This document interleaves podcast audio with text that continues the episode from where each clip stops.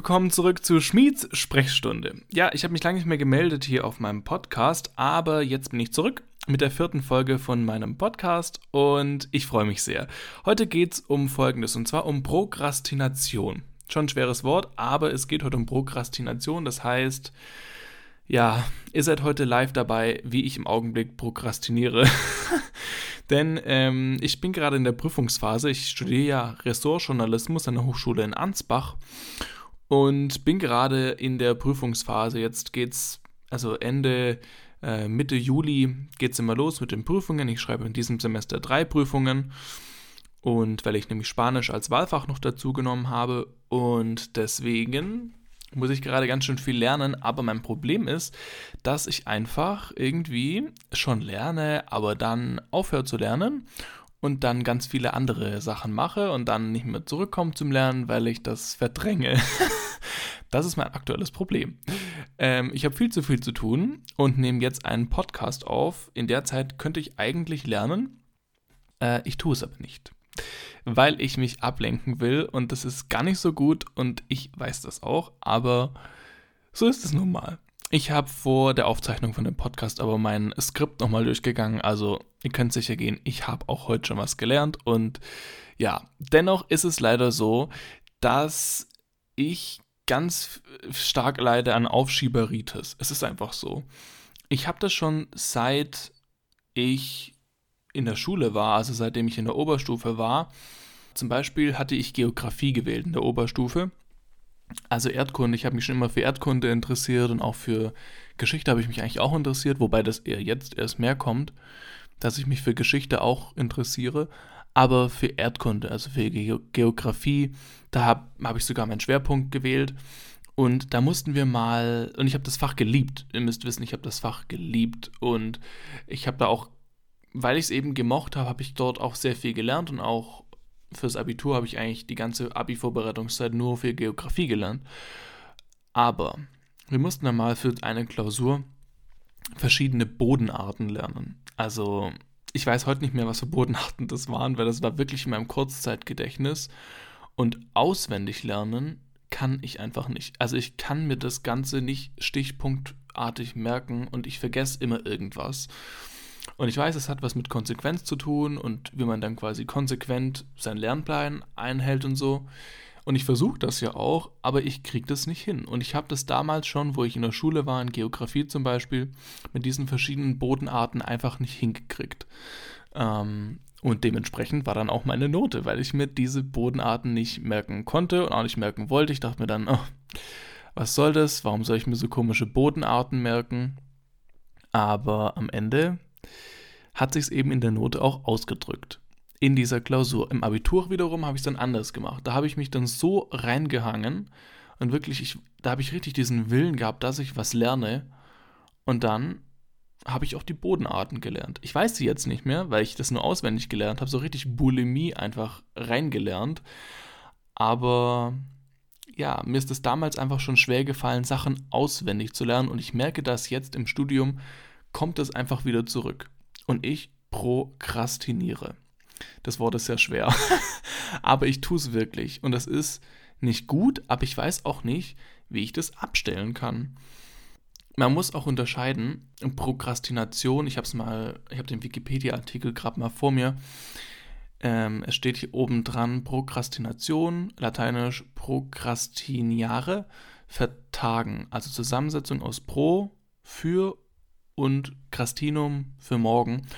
Und das nennt man auch extremes Aufschieben, ist eine pathologische Störung, die durch ein unnötiges Vertagen des Beginns oder durch Unterbrechen von Aufgaben gekennzeichnet ist, sodass ein Fertigstellen nicht oder nur durch Druck zustande kommt. Umgangssprachlich wird von Bummelei, Aufschieberitis oder Drückebergeritis gesprochen. Und genau das habe ich eben. Also ich habe diese Aufschieberitis, ich drücke mich wirklich davor. Zum Beispiel, ich lerne gerade, eine, ähm, ich lerne gerade für eine Klausur für Massenmedien in Deutschland. Also da geht es um zum Beispiel, die, wie, die, wie, Rundfunk entstanden ist und ähm, wie quasi die Presse sich entwickelt hat und so, die Geschichte der Presse und wie heute zum Beispiel Themen gesetzt werden. Und das muss ich gerade lernen. Und es gibt da verschiedene Definitionen, zum Beispiel von Massenmedien, aber auch von Rundfunk. Und ich weigere mich in meinem Skript, ich wirklich weigere mich jedes Mal, wenn ich mein Skript durchgehe, diese ellenlange Definition von Rundfunk zu lernen. Also ich verstehe alles, was in dem Skript steht, aber die Definition Wort für Wort zu lernen, das fällt mir einfach schwer. Und worauf ich jetzt eigentlich raus wollte, ähm, Prokrastination ist ja eigentlich, also wie ich das herauslese, eine pathologische Störung. Was ich aber eigentlich eher habe, ähm, ist quasi das Student Syndrome, also das Studentensyndrom. Und das gibt es wirklich. Das ist nichts Ausgedachtes, das ist so. Also es gibt dieses Studentensyndrom und es gibt auch dazu einen Wikipedia-Eintrag, leider nur auf Englisch. Aber ähm, ja, da steht quasi drin, ähm, dass äh, man nur, dass man quasi nicht lernt, diese Aufschieberitis hat und fast bis zum Schluss dann nichts oder nur wenig macht und dann aber Vollgas gibt. Und das ist das Studentensyndrom. Und das ist eben so, dass man dann enormen Druck, enormen Stress hat und ehrlich gesagt, es ist halt einfach nur blöd. Und ich weiß, dass es einfach nur blöd ist. Es ist blöd. Man soll sich einfach nur hinsetzen und es lernen. Und wenn man das so von außen betrachtet, dann denkt man sich, ja, jetzt setz dich doch hin. Du musst doch quasi einfach nur stupide lernen.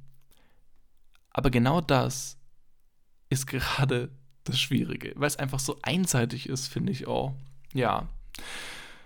Ach, ja, so ist es halt. Und Lösungsansätze gibt es da wenig. Also, man sagt halt, ja, die ganzen ESO-Blogger sagen, naja, konsequent lernen, pünktlich beginnen. Also, dass man quasi um 8 Uhr morgens oder um 7 Uhr morgens anfängt, wenn man morgens schon irgendwie da kann man ja mehr aufnehmen, das Gehirn kann er mehr aufnehmen. Dann seine Liste abarbeiten, also eine To-Do-Liste machen und halt Pausen machen. Bei mir ist es gerade so, ich weiß, ich bin ein ganz schlechtes Beispiel, aber ich wach morgens auf und dann mache ich mein Ding durch. Also ich lerne das einmal durch, was ja schon mal also ziemlich gut ist. Aber dann ähm, denke ich mir, ja, und jetzt sollte ich zum Beispiel eine Lernpause machen. Und dann mache ich eine Lernpause. Nur die Lernpause, die zieht sich dann halt über den Mittag hinweg. Und dann denke ich mir so, ja, aber ich kann es ja eigentlich schon so, aber auch nicht so ganz, aber ach, ich werde schon irgendwie können. Und dann am Abend denke ich mir, ja, jetzt ist die Pause doch irgendwann mal vorbei. Also ich ziehe die Pause quasi bis zum Abend und da bin ich aber so müde, dass ich da nichts mehr lernen will. Und da muss ich mich wirklich, die letzten Tage habe ich mich an den Schreibtisch gesetzt und habe wirklich versucht, das zu lernen. Und ich habe auch versucht, mal einfach lange zu lernen, irgendwie in die Nacht reinzulernen, dass ich quasi, äh, dass quasi mein Kopf selbst befriedigt ist, dass ich quasi fertig gelernt habe. Und es ist aber schwer.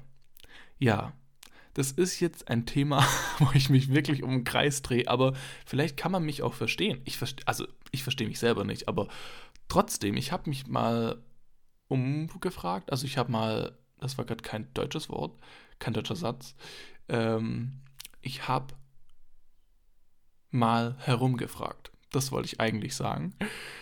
Ach, gut, dass ich Journalismus studiere. Und zwar bei meinen Studentenkollegen, bei meinen Kommilitonen. Und zwar, die haben dasselbe. Und das hat mich dann beruhigt. Auf der einen Seite, dass es denen auch schwer fällt, ähm, und dass es nicht nur mir so geht. Naja, wahrscheinlich bin ich zu unkonsequent, ich weiß es auch nicht. Aber ja, ich habe ja neben meinen, ich habe ja, also die Prüfungsphase, die zieht sich bei mir eigentlich schon ewig.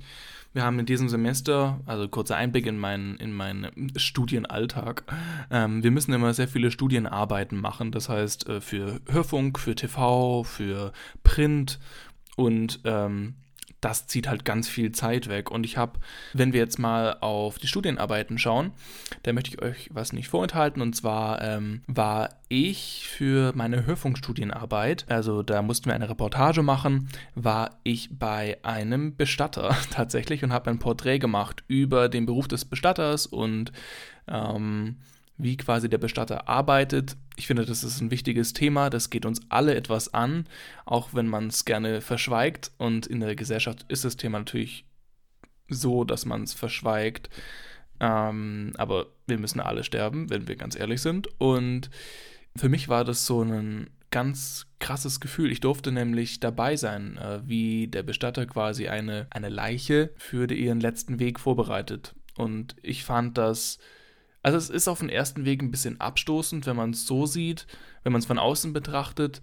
ähm, bekommt man wahrscheinlich auch nie die Möglichkeit, dass man das mal machen darf. Aber ich bin halt in der Position, wo ich das machen kann. Und das freut mich eben. Und das ist einfach auch das Tolle an meinem Beruf, dass ich so viele Sachen auch mal ausprobieren kann und mal dabei sein kann und mal ganz nah dabei sein kann das ist nicht nur dieses Trauergefühl, sondern es ist auch ein bereicherndes Gefühl, glaube ich, für den Bestatter, dass man die Person auf den letzten Weg vorbereitet. Genau. Was ich jetzt eigentlich sagen wollte, ich habe ja da ein Hörfunkstück gemacht und ich habe einen Podcast, deswegen ähm, würde ich jetzt mal sagen, hören wir mal in das Hörfunkstück rein und dann könnt ihr euch mal eine, einen Überblick machen, was ich eigentlich so mache, also was ich eigentlich sonst mache. Und genau, also so ungefähr eine Minute jetzt mal kurz ähm, ein Tagesablauf eines Bestatters, also meine Semesterarbeit in Hörfunk. Seine Hände sind umhüllt von blauen Handschuhen, alles wirkt penibel steril. Mit Desinfektionsmittel besprüht der Bestatter die nackte Leiche. So, dann waschen wir jetzt die Frau nochmal ab. Die Haut der Toten ist gelblich verfärbt Große, dunkelrote Flecken zieren ihren Rücken. Die lila angelaufenen Fingerkuppen der 85-jährigen Frau zeigen starr in die Richtung von Manfred Schleicher. Die liegt hier noch, ich sage jetzt, die Zeit haben wir Mittwoch, die liegt jetzt bis Montag hier, offen aufgewahrt und dann machen wir uns auf den Weg ins Krematorium. In dem rund fünf auf zwei Meter großen, weiß gestrichenen Aufbereitungsraum riecht es nach Verwesung. Die Luft steht. Es herrscht Stille. Ja, also es ist schon ganz schön gruselig. Ähm, ja. Also es, es ist gruselig. Es ist auch ein bisschen so ein Thema, wo man halt nicht drüber spricht und wo ich halt aber denke, man sollte da mal, man sollte das mal mitkriegen. Also ich würde es jedem empfehlen, tatsächlich, auch wenn man dann so ein bisschen Abstand so zu wahren will. Also wenn man die Möglichkeit hat, mal bei sowas dabei zu sein, dann würde ich es jedem empfehlen, weil man lernt ganz arg viel. Also, und außerdem öffnet es einem die Augen, weil der Bestatter hat auch zu mir gesagt, es ist halt auch so, dass man die Sachen, die man sich vornimmt in seinem Leben, die soll man früh machen, die soll man einfach jetzt machen, wenn man drüber nachdenkt, weil man soll das nicht aufschieben. Man weiß nie, wann es vorbei ist und wann das Leben vorbei ist und dann hat man die Sache nicht gemacht, die man eigentlich so ganz dringend machen wollte.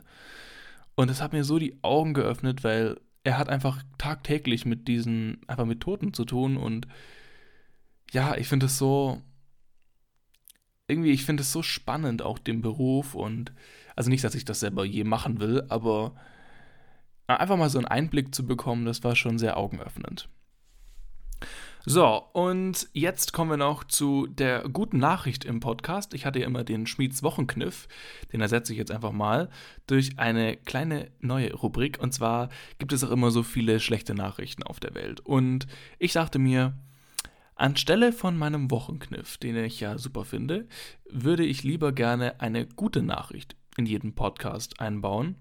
Ähm, wir sind ja tagtäglich bombardiert von schlechten Nachrichten, von irgendwelchen Katastrophen, von Kim Jong-un, der Trump bedroht und Trump generell und äh, die ganze Politik und alles ist ganz schlimm. Und die ganzen Nachrichten sind einfach sehr schlecht. Also sind einfach immer schlechte Nachrichten meistens. Und ich dachte mir, ich mache jetzt was anderes und zwar die gute Nachricht in jedem Podcast eine gute Nachricht. Eine Studie von Forschern der Technischen Hochschule Zürich hat besagt, dass äh, nichts so effektiv hilft wie das Pflanzen von Bäumen, wenn es um den Klimaschutz geht. Und ähm, zwei Drittel der CO2-Emissionen, die durch die Menschen verursacht werden könnten, durch diese globale Aufforstung aufgenommen werden. Bis zum Jahr 2050 soll laut dem Weltklimarat Erwärmung der Erde auf 1,5 Grad begrenzt werden. Und die Forscher haben eben das ausgerechnet. Das wären 900 Millionen Hektar Wald, die quasi geschaffen werden müssen. Also ich persönlich finde, das ist eine sehr gute Idee. Wald ist nie schlecht. Und es fehlen halt einfach nur noch die Gelder, die das dann machen. Aber ich finde, das ist eine positive Nachricht, dass man theoretisch durch einfach mehr Pflanzen den CO2-Fußabdruck äh, der Menschen so ein bisschen einschränken kann und dass wir unsere Klimaziele auch erreichen. Das ist nämlich für uns alle Ganz wichtig. Ja, und das war es eigentlich schon wieder mit äh, Schmieds Sprechstunde für diese Woche. Vielen Dank fürs Zuhören. Der Podcast hat jetzt übrigens auch eine eigene Instagram-Seite. Äh, der kann gerne gefolgt werden, diese Instagram-Seite. Und ja, äh, wenn ihr schon mal auf Instagram seid, könnt ihr mir auch natürlich auch gerne folgen. Mein Instagram-Account heißt schmiedpj. Genau. Alles klar. Dann wünsche ich euch noch einen schönen Tag, macht's gut und bis zum nächsten Mal. Tschüss.